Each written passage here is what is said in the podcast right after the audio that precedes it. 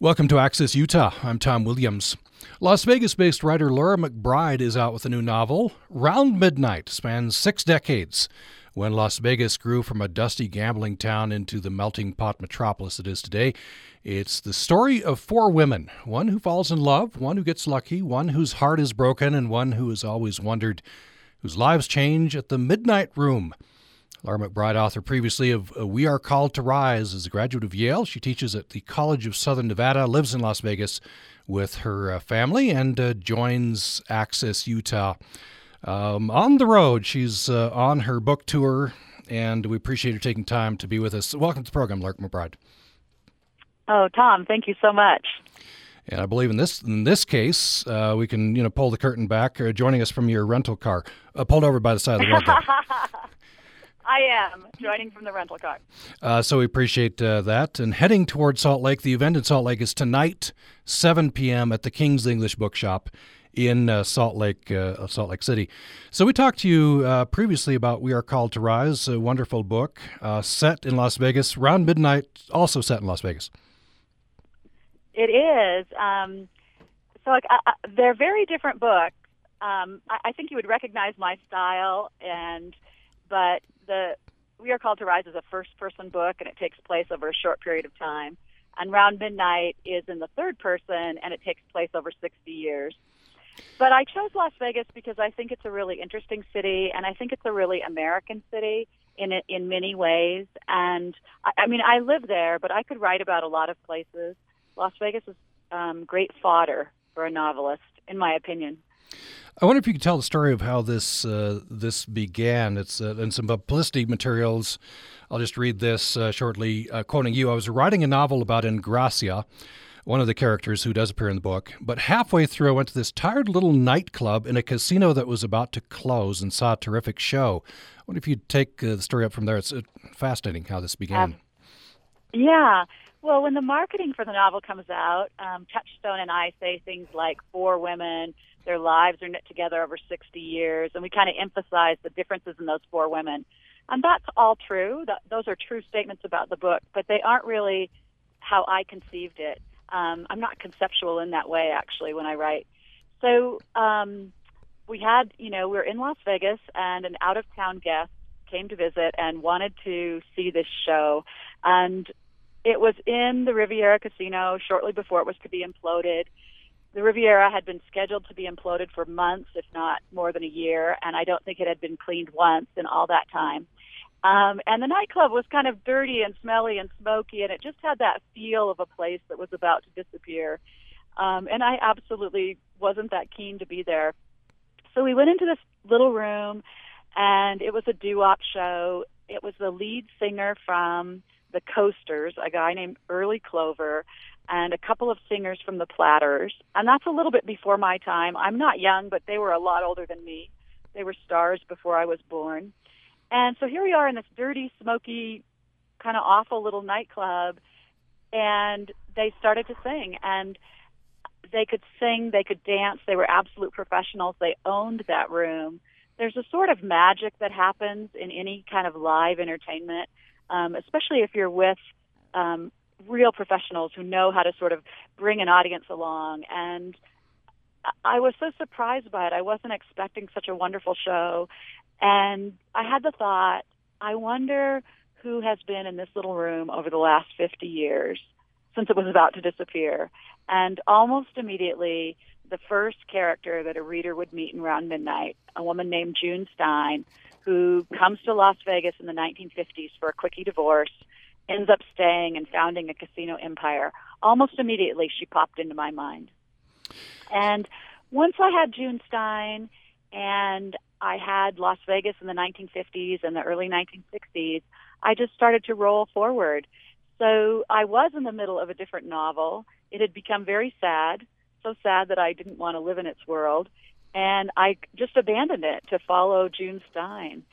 Um, should I should I keep telling you about it, or do you want to take a little pause? Uh, no, uh, let's start adding in the other characters. Get, yeah, add in the other characters. It's uh, the four characters very interesting in it. So that's. But let me pause just there. Um, that's interesting. You, the previous, I guess, novel, the, the story you were inhabiting, just got too sad for you to want to inhabit it anymore. Yeah, it did. And, you know, I like to think of myself as someone who's a little bit fun and, you know, you wouldn't mind inviting me to your house and I might tell a funny story.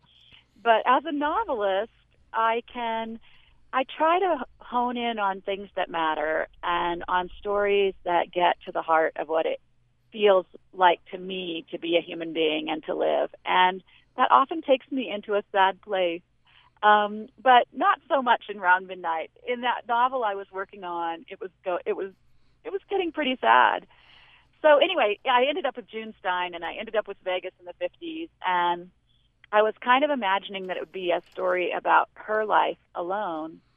And then I thought, I wonder, you know, if I'm going to bring June Stein forward in time, I wonder if uh, she would run into Honorata.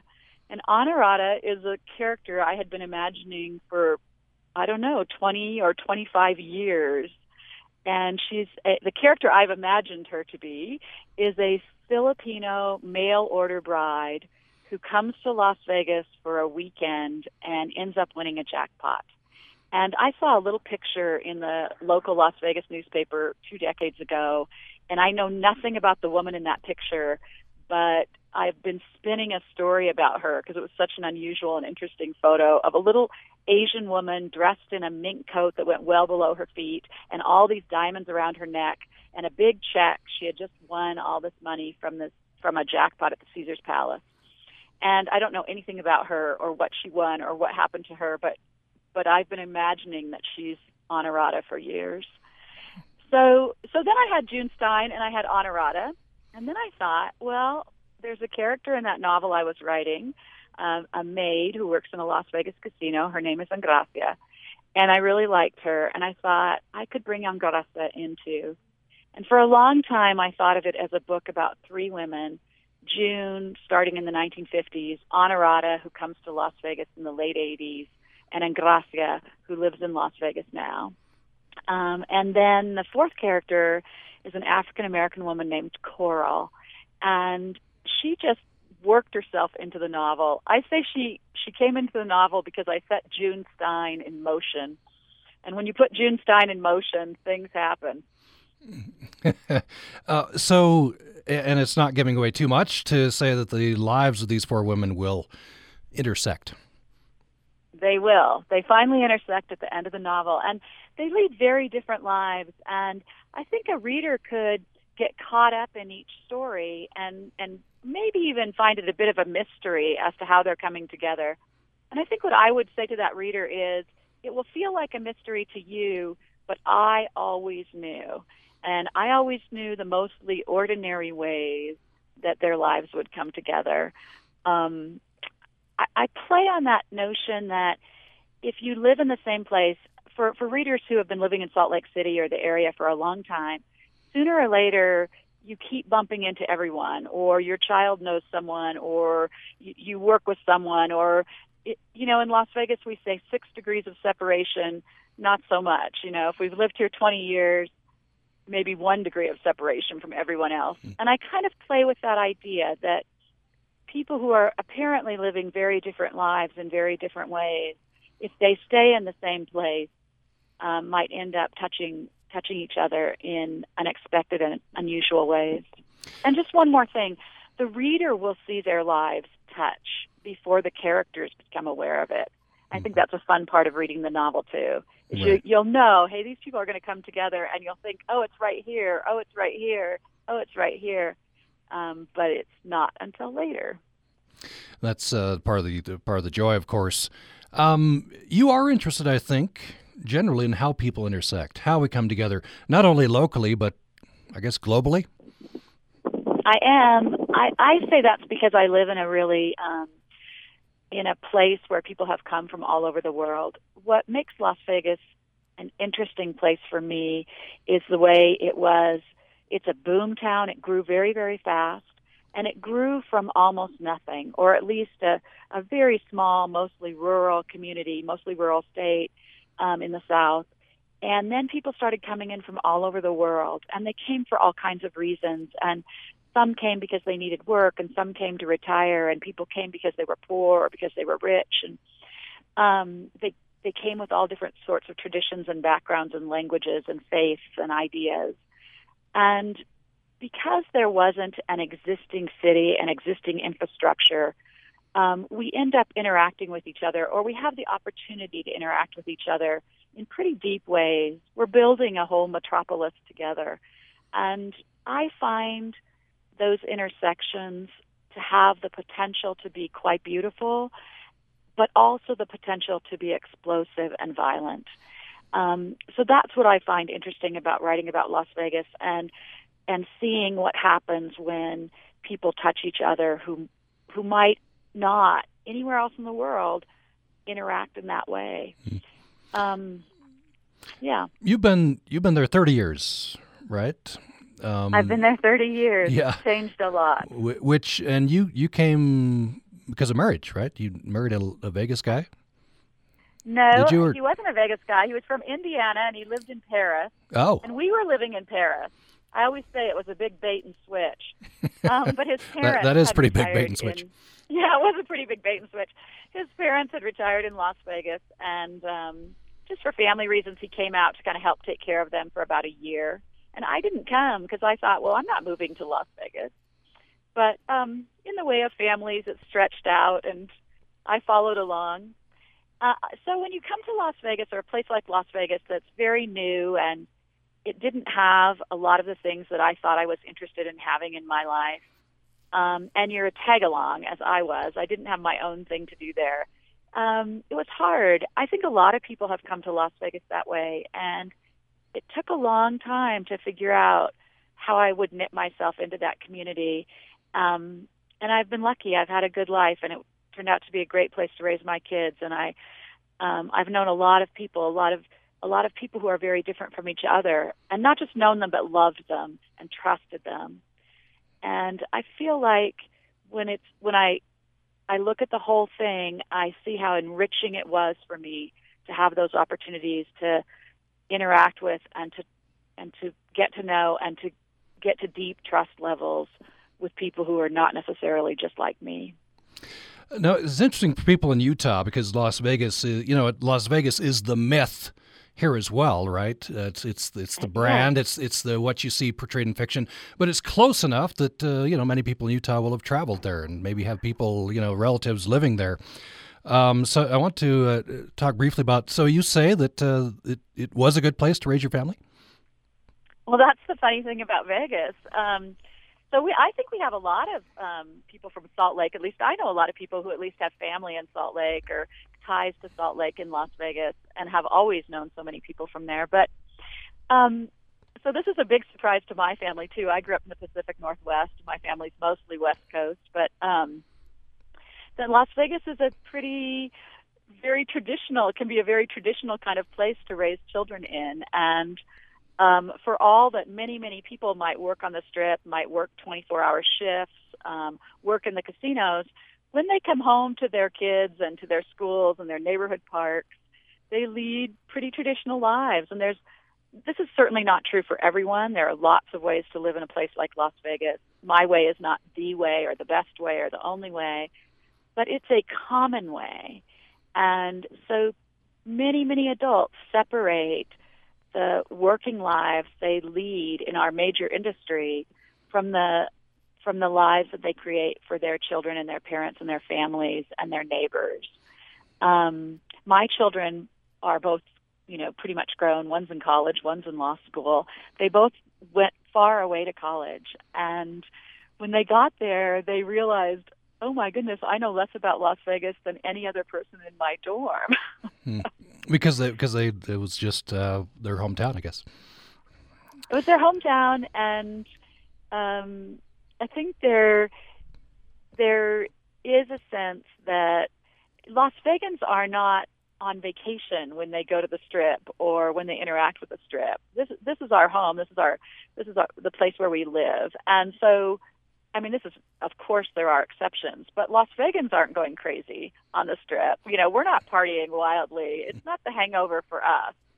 So um, it's possible to live um, in many different ways in Las Vegas, but one of them is it's very, very possible to have close knit friendships and ties with people for decades. And that is, in fact, my own experience here. Mm. I wonder if I could get you, to, you. You told this story. It's a great story when you were on the program before. Uh, your family adopted a motto. Uh, oh yes, I will tell that story. Could you tell that story? Um, yeah. Well, I like to say that Las Vegas is sui generis. It's just like everywhere else, but it's nowhere like everywhere else. Nothing like everywhere else. Um, and then we always tell this story about our daughter, and I think she's getting a little tired of me telling it, but she'll probably never live it down. She played a lot of soccer growing up, and she practiced at least four times a week in these soccer fields, which from our house were on the other side of Boulder Highway. Boulder Highway is the old freeway that ran from I think Arizona to Nevada, and now it's you know it's not a very nice street, and it is lined with strip clubs and pornographic joints and bars. And to be perfectly honest, there are a lot of streets like that in Las Vegas. I didn't pay any attention to it. I never thought about the fact that she went back and forth across that highway at least four times a week for years. But when she was about, um, I think she was in seventh or eighth grade, and she had an assignment from her teacher to write a speech about her motto for living. And so she worked on it really hard, and then she delivered it to her dad and I, and dad and me. And um, she said that she had seen her motto for living written out on a neon sign every day when she went back and forth to soccer practice. And she understood the motto to mean that she should live boldly and freely. And then she said, My motto is live nude. so that has been our family motto ever since live nude when i sign books that way every once in a while i'll do it just to be funny hmm. and then people give me the oddest look and i think oh I hope they listen to Tom Williams on Access Utah and figure out what I meant. There, there you go. Um, uh, you know, she'd taken this. You know, you see on the strip there, and it made a nice motto out of it. Um, so, uh, Vegas, of course, is a company town. Um, you know, billion dollar industry, very successful branding, and um, it's represented in fiction, of course, in the movies, et cetera, et cetera. That's one version of Vegas. You're talking about a different version of, of Vegas. How does the one affect the other, do you think? How are you affected, oh, you know, or, or, how do you yeah. react to the, you know, the, the, the pumped out marketed Vegas? Well, that's that's the strange thing about living there. As it happens, neither my husband nor myself work in the casino industry. I teach at the community college. My husband had a small business, and um, the marketing.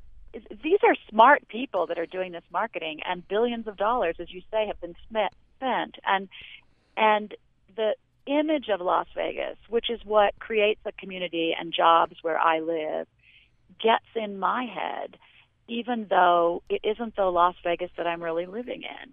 And I've always found that sometimes I found it frustrating, but often I have found it interesting. And and I particularly notice it when I'm interacting with my family or my friends or even strangers or acquaintances, people that I meet around the country, and they have you know, logically enough, very definite ideas about Las Vegas. Maybe even if they have never been there or they've been there once or twice. And they should have those ideas because a lot of money is spent to make sure they do have those ideas. But I can kind of accidentally slip into the mode where that seems like a real Las Vegas to me, and yet it isn't my lived experience. It it's quite different from the Las Vegas that I live in and the one that my friends live in, and um, I never saw, or I don't often see, the Las Vegas where I live represented in fiction and in art.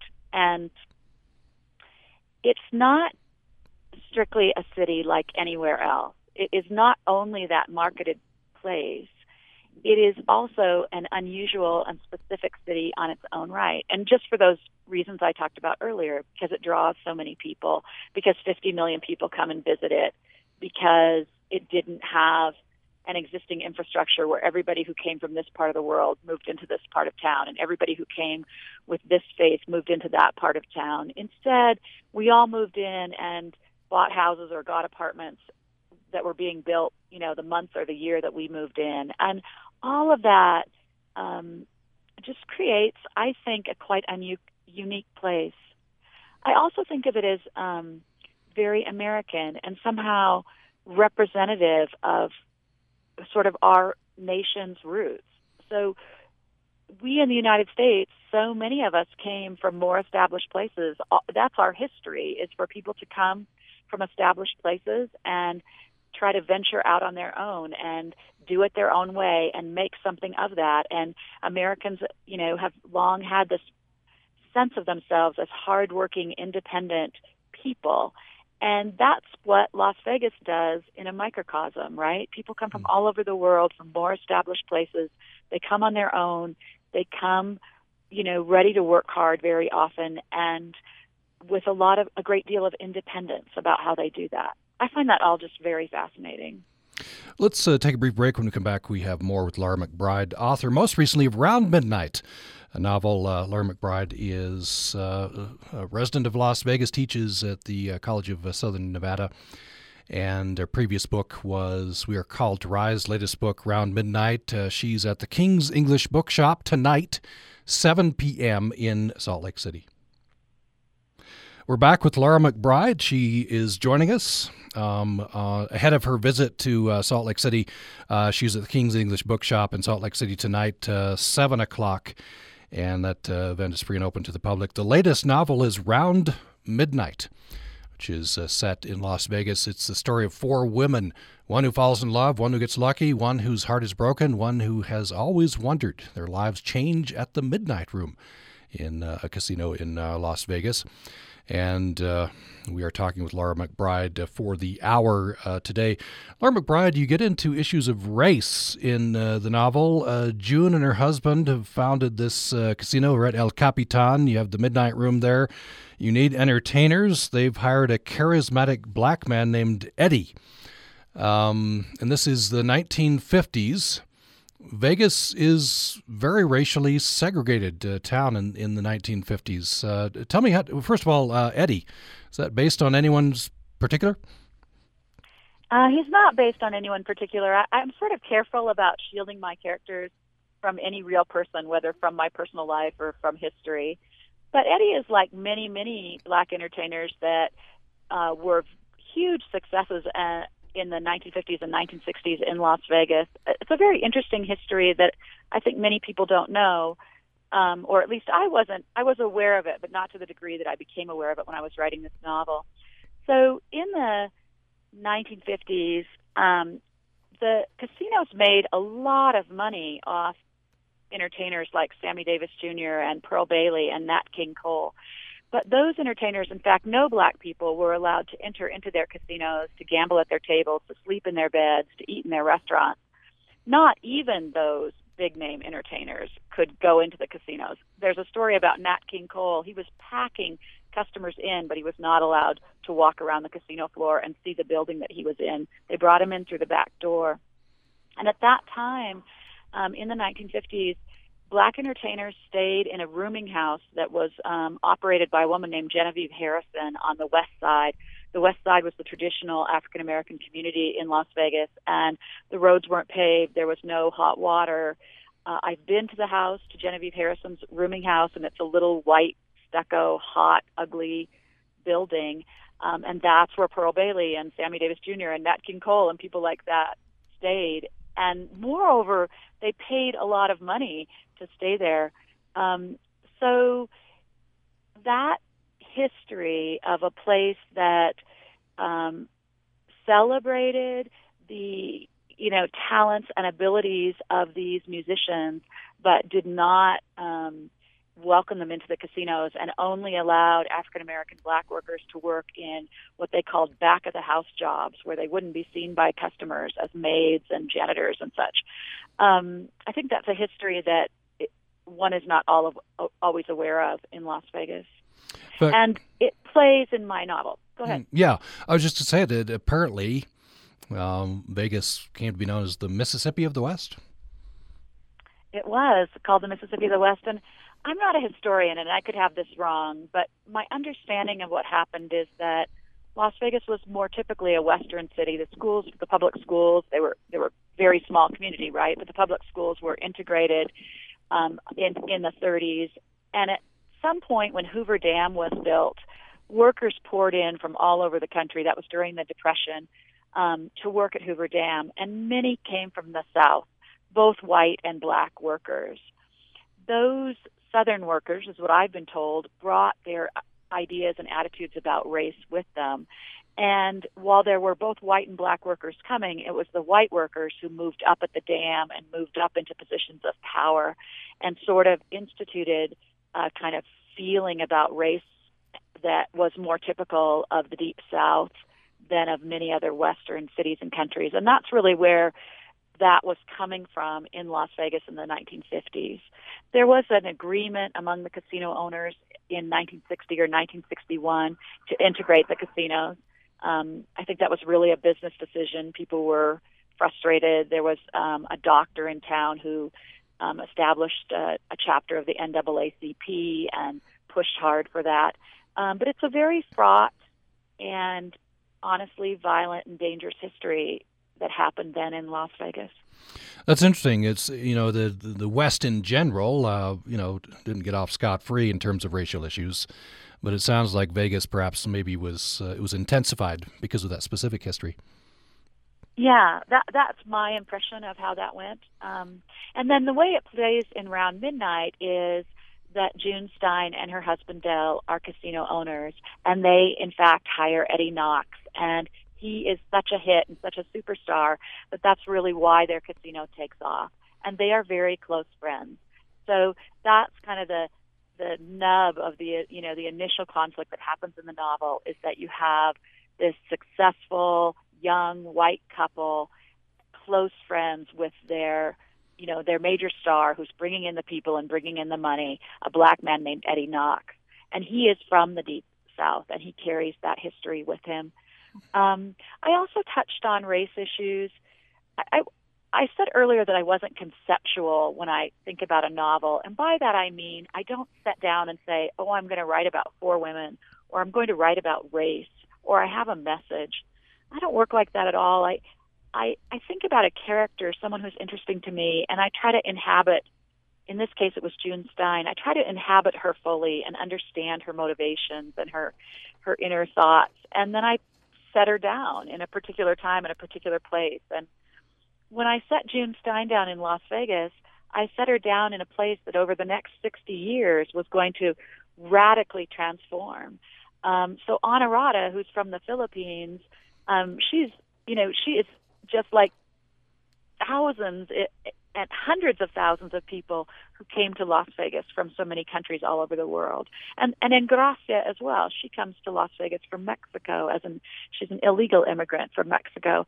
So um, those those qualities of those women, the way that story is marketed, sometimes make it sound like that was my message or my point. Um, but it wasn't at all. It's just that that's the nature of Las Vegas, and that's how the story played out. That's who became interesting to me in it. Mm-hmm. So you talk about the marketing versus your conception of the, you know, what what you're going for in the novel. What what what is the what what it, what's your central theme? Do you think is that that connection, that interconnectedness that we talked about before? Um, so that it's such a good question, and a writer should surely know. Mm. but I don't think with my literary brain when I'm writing, and I'm not objecting to the marketing. I mean, that's how I describe the novel to my friends. It's not just how my publisher describes it. It's just that when I describe it that way, it sounds like I was em- embarking on a different process than I was when I was writing it. Um, my I'm always about connection. I'm always about people and how we interact with each other and what it means to form a community and how we become present for each other. You know, I started writing at 50 years old. I'm a mom, I'm a teacher, I I'm a friend, I'm a wife. I I think this is what life is about. I mean, I don't know what life is about. I have no idea. Actually, I have no answers for anyone. But for myself, um, it always comes down to people and to how we relate to each other and to how we either help each other through or hurt each other. That's just what interests me and what motivates me and and I see it that theme, that idea was so strong in my first novel, We Are Called to Rise, and in a very different way, it's so strong in Round Midnight. But again, I didn't set out to write that theme or send that message. It's just sort of comes out of the way that I live in the world and I understand what it means to be human. Let me just pause right there. People don't don't know your story. That's pretty brave, I would think. Fifty years old, you you write your first novel. Yeah, well, I don't know if it was brave. It was maybe foolhardy.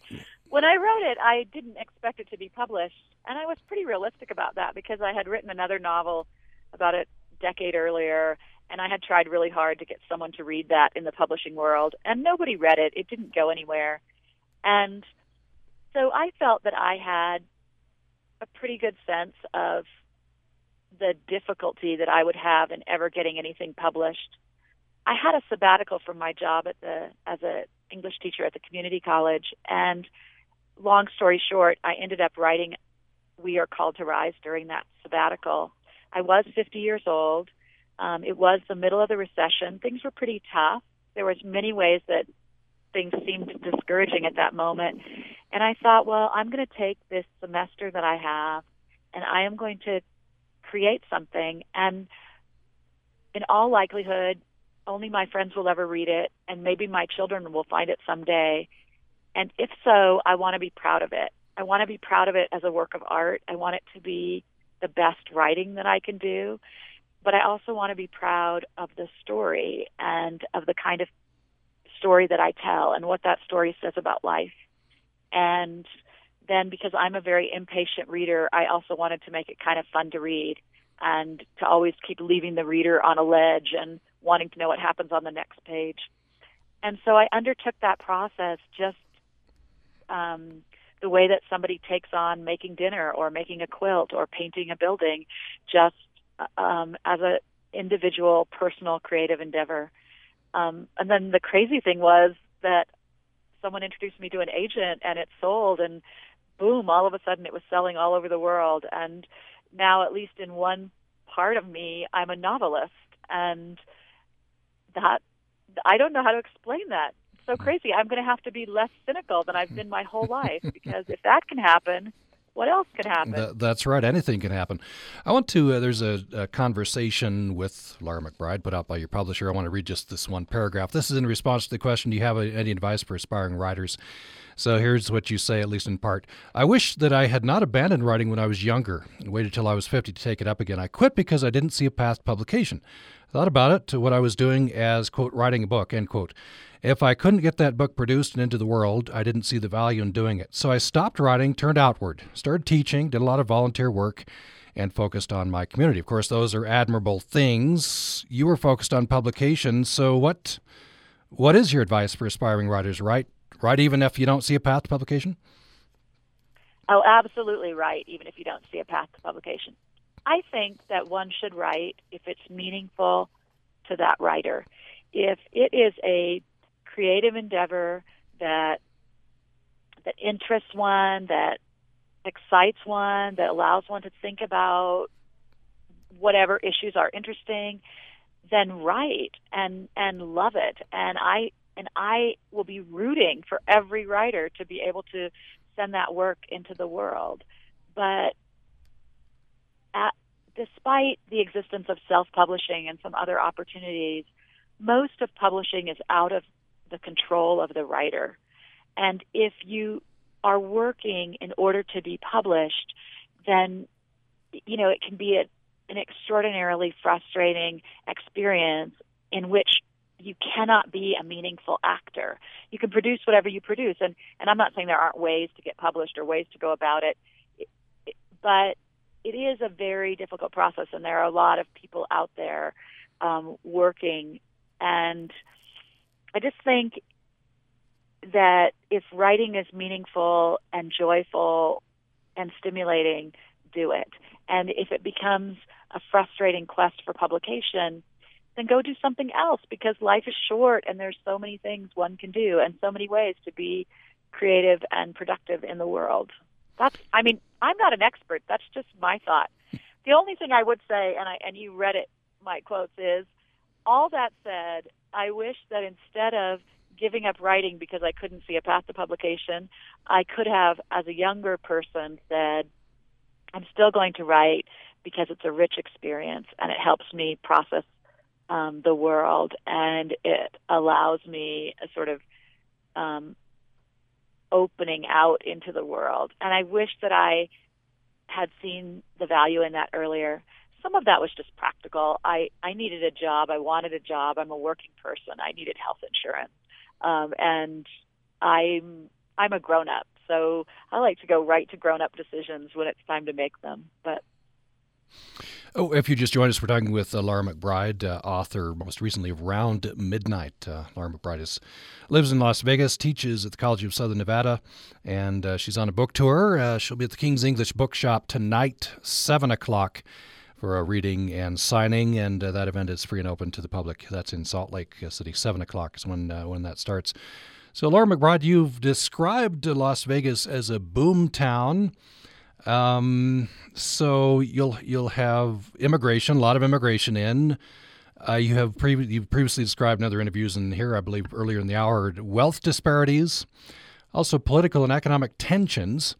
And you said something interesting um, in a previous interview. Possibilities that that creates, those tensions, are explosive and beautiful all of what I've mm. just uh, quoted you as saying, I think you know that, that's why you describe Las Vegas as a kind of an all-American city. All of that could describe America in general. I think so. Um, can I take us in a different direction for just a second? I yes. promise I'll get back to this. You, you I bet. just want to say something about the King's English Bookshop, which I only heard of after I became a novelist because I don't often go to Salt Lake City. And um, I heard about it because the owner, Betsy Burton, I think she did a radio review of my novel right when it first came out. And then I came back to Salt Lake City and to the King's English Bookshop when I was on a paperback tour in 2015. And I presume that all of your listeners and everyone in Salt Lake probably already knows everything there is to know about the King's English Bookshop. But just in case they don't, it is amazing, an absolutely amazing, wonderful independent bookseller. And Betsy Burton is a national superstar, rock star in the indie bookseller world. And I just, just in case people in Salt Lake don't know what a treasure that place is, it's it's really an extraordinary bookstore. Betsy Burton is an extraordinary book owner. They are doing really cool things all the time, and um, I just I just want to give them a little pitch. They did not ask me to do so. They don't get paid for having me, but I I just couldn't believe it when I walked in that little blue house of a bookstore in downtown Salt Lake City and realized what an amazing place it was. Here, here, here. Yes, Betsy Burton, and, and a, lot of positive energy around the King's English. So yes, I second that. Oh, so great, great. But but you asked me a question about immigration and wealth disparities and tensions between people who have different ways of living in the world, whether that be expressed politically or religiously or economically or in the way they raise their children. And we all are, I think, very aware that there are such tensions in our American society. And one of the things that I mean, again, you know, I'm no expert. I'm just an ordinary person like anyone else, just commenting from my own perspective on the world. But in my adult lifetime, it seems to me that two things have happened. One, the United States has become, in so many ways, a much more interesting place as people have poured in from all over the world and as Americans have become freer and freer to travel to other places in the world. I think everything about that is so beautiful. We eat great food, we speak interesting languages, we know things about other people we didn't know. I love that. The other thing that seems to have happened in my lifetime is that Americans, because we're more mobile, we scurry more and more to our own kind. So people who have one set of ideas about politics or religion or families or whatever live in some communities, and people who have other ideas live in other communities, and um, and then ne'er the twain shall meet. I think that if I had had a lot of control of my life when I was a young woman, I would have done the same thing. And I would have scampered right to a community that thought like I did and had the same ideas and the same values and the same perspective and the same way of seeing how people should interact and, and how a government should in, react, interact with its people and, and all of those questions. Um, but that didn't happen to me. I tagged along with my husband and I ended up in Las Vegas and I ended up in a city that does not really do that, that is in so many ways purple, it's so diverse, it's so um, not fully formed in one way or another. And that was not an easy transition for me. And I missed getting to live the life that I had imagined. But what I got back was, you know, deep and true interactions with people who see the world, see individuality, see themselves, see government, see faith, see economics differently from each other. And I really believe that we can solve our problems. We can make this place, we can make this world a better place. We can make this country a better place. But we have to talk to each other, not at each other, and we have to love each other. We can't, you know, we can't just sort of rustle our wagons and just interact with people who are like us. That's what my life has taught me. So I, I don't know. Did that answer your question? Yeah, I sort of got in a soapbox there, but it, it, really is what my Las Vegas life taught me. Yeah, it's uh, it's a very apropos soapbox, um, and I want to follow up. Um, it seems like what you're suggesting, which you know, uh, I think many of us would second heartily, is getting harder. Yeah. The pressures That's what I think. polarize us. So how, how how do we push back against those pressures? Well, my little piece is to write about Las Vegas and to go all over the country, sitting in my rental car. Um, but I've been doing this, you know, for three and a half years, not as a not as a message sender, as a novelist, talking about my book, right? But I've still I go all over the country and in communities that you know, where a lot of people think one way and in other communities where a lot of people think another way, I say over and over again, there's another path and I live in it. And Las Vegas is changing. You know, we're not in any way immune to being just like every other American city. So if the years when my children were growing up were very mixed up in terms of who they would interact with and who they went to school with, we are less and less like that. We have more and more master plan communities. We have more private schools. We have more ways that people can separate out and be just with their own kind. Um, but so it takes effort. It takes a desire to go ahead and risk interacting with people who live and think and feel and believe differently than yourself. And that happened to me accidentally. So I can't tell people how to do it in a more intentional way, but I I personally believe that it is the answer. And we all do it all the time in the places when we do interact, like if we're at work or we're you know interacting maybe with our families in which we have people who are very different we find ways to solve problems and work through things and talk about difficult ideas we just have to have the chance to interact with each other. And I don't, you know, I, th- I can think of a lot of ways that that could happen. If you just joined us, we're talking with Laura McBride. Uh, we're going to take a brief break and come back with our last segment with her. She is an author based in Las Vegas, teaches at College of Southern Nevada, and her latest novel is Round Midnight. It's getting great reviews. She's on the book tour for the novel, and she'll be at the King's English Bookshop in Salt Lake City tonight, 7 o'clock. And that event is free and open to the public. More following this break. We're back with our final segment with Laura McBride. She is author previously of We Are Called to Rise. The latest novel is Round Midnight. And uh, Laura McBride is uh, based in uh, Las Vegas. This uh, novel is set in Las Vegas. It uh, spans some 60 years, starting in the 1950s, coming up to uh, present time. Treats mainly four characters, four strong women. Um, June, who with her husband has founded this um, nightclub Honorata, a Filipino woman who is uh, seeking to to escape uh, her uh, husband that she's uh, think she's been forced to uh, become a mail order bride.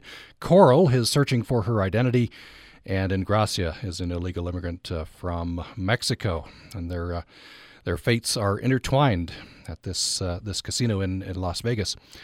Um, And uh, Laura McBride will be at the King's English Bookshop tonight, seven o'clock in Salt Lake City. That event is free and open uh, to the uh, to the public.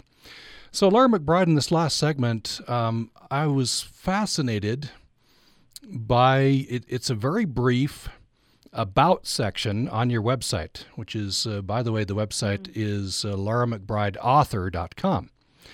And so authors are more or less private, right? Uh, some will tell you in, in, great length about their lives. Um, you express concern that you don't want, I guess, your personal life read too much into your novel. In fact, you, you say in We Are Called to Rise, your previous novel, Avis says she didn't like to write things in a baby book, that she didn't want to shape events after they happened. And she got that fear from me. what, what, what is the concern there? Um, well, so I, you know, I, I was writing a novel. I didn't think anybody would read it except my friends and family. But I guess I just have a like a maybe it's a um, privacy zone around my own life. So I'm a pretty open person. I like people. I'll, I I I'm honestly interested in engaging with other people. But along with that, I keep a pretty tight private core. I don't know if you could go out in the world and do what I do, either as a teacher or or as a novelist, if I didn't sort of protect that private zone. And I certainly wanted to protect it in my work. I didn't want anyone I knew saying, "Oh, this is about me." It seems like it would violate their privacy. And also, I have my own view. If you and I were related and we had interacted with each other for the last 10 or 20 or 50 years, um, I would have my own view of you, but your view of you would be different. And then I would take my power as the writer and the person putting those words in print and kind of impose my view on you. And everything about that makes me uncomfortable.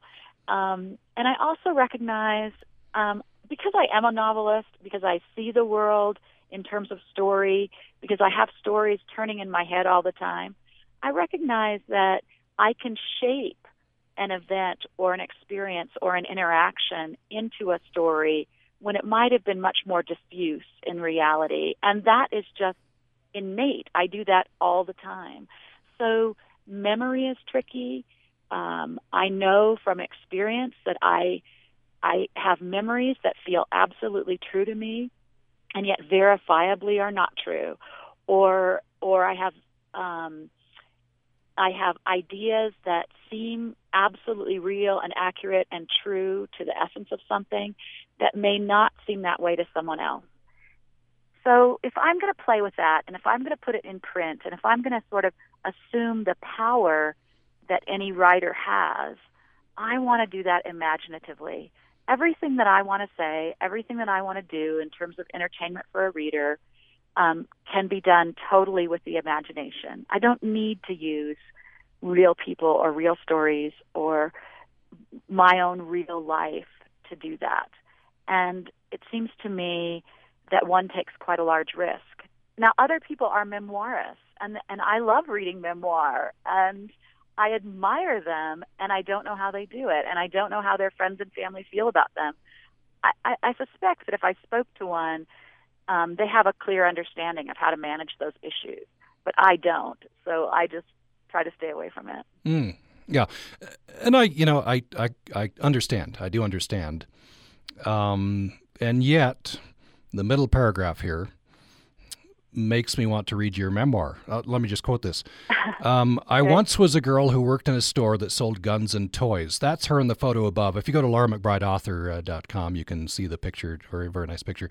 Before that, I was the youngest daughter and a middle child in a big, happy family. I grew up across the street from a river in a magical house in a poor and thrilling neighborhood.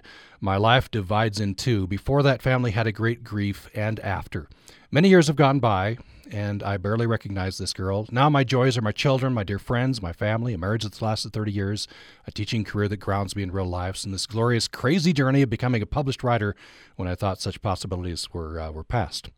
So I, I, guess to for you to write a memoir, I guess you'd have to figure out that division that memoirists have figured out. Is that what that would take? Yeah, yeah. Well, I have been um, actually just in the last few months. Um, I revamped my website for the publication of Midnight, and um, I don't know. I was getting a lot of advice to put a blog on there, and I thought, oh my gosh, I I don't know how I write a novel. I don't know how I could possibly also write a blog while also teaching full time, et cetera.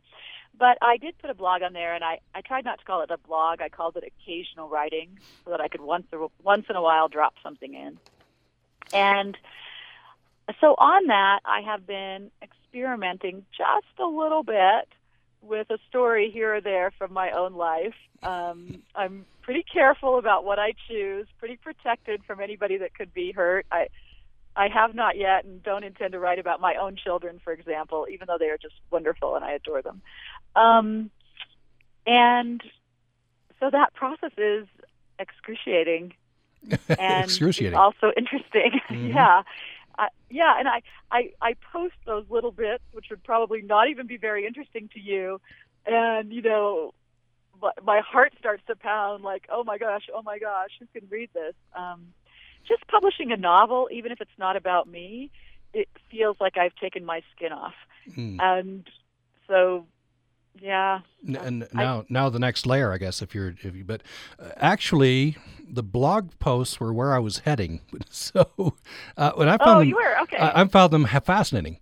Um, just a kind of a glimpse in, into your life, fascinating immigrant stories, you know, in your own personal uh, family. Um, and your father, you know, let me just read this a little uh, couple of sentences. It never occurred to me, you say, there was anything unusual about someone spending his entire life in prayer. At, at some point, I think when you brought your husband home, right, to meet the family or your boyfriend at that time, maybe, um, did it occur to you that, oh, not everyone has a father who goes around saying rosaries all day? Right. That was just my ordinary life. Um, my my family was Catholic. My family was generally deeply religious. Um, sometimes people understand that to mean that they were also maybe deeply conservative or deeply rigid, and they absolutely weren't. They were um, the opposite of rigid people.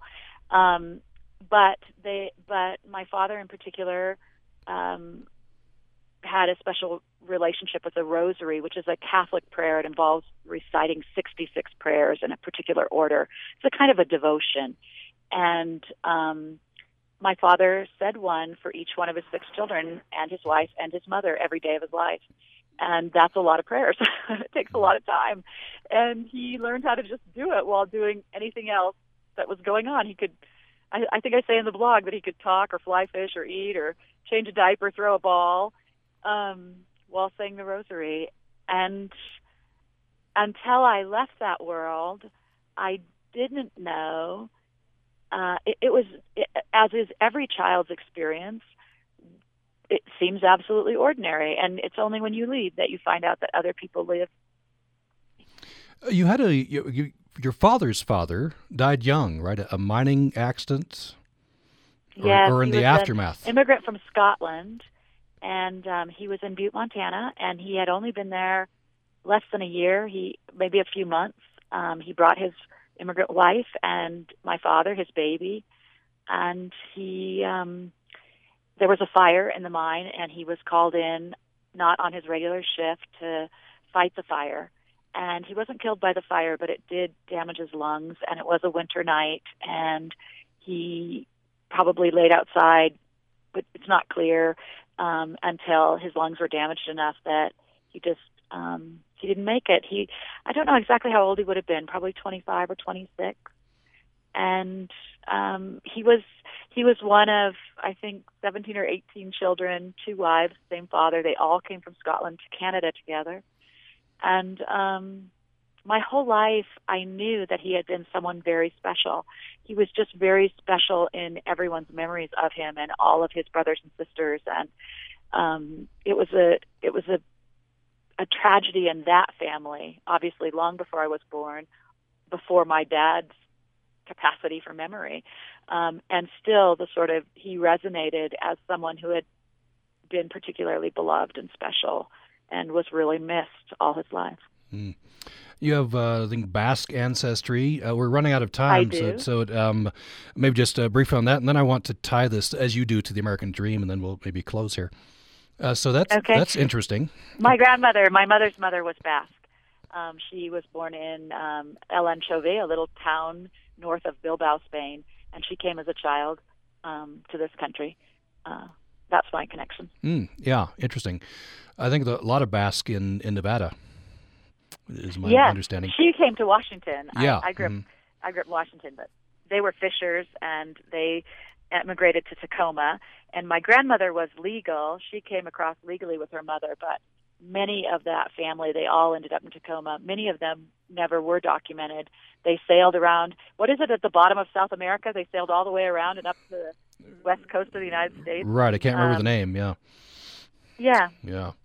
Uh, so let me just read a couple paragraphs here from your blog post. You say the American dream it belongs to my children, to me, to my parents, and it took so little to change generations of history. You go on to talk about your uh, kids who are you know successful in school, in uh, college.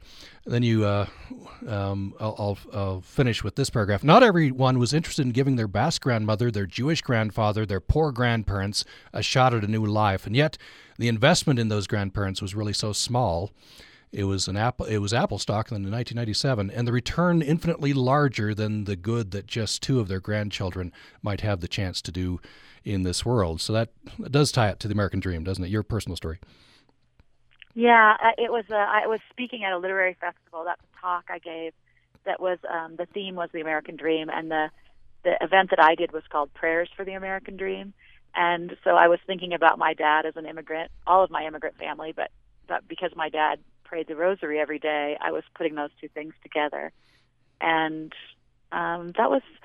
I don't know how I feel about that being on my blog yet on my website, but it was mm, a rich experience for me to write that story down. Hmm.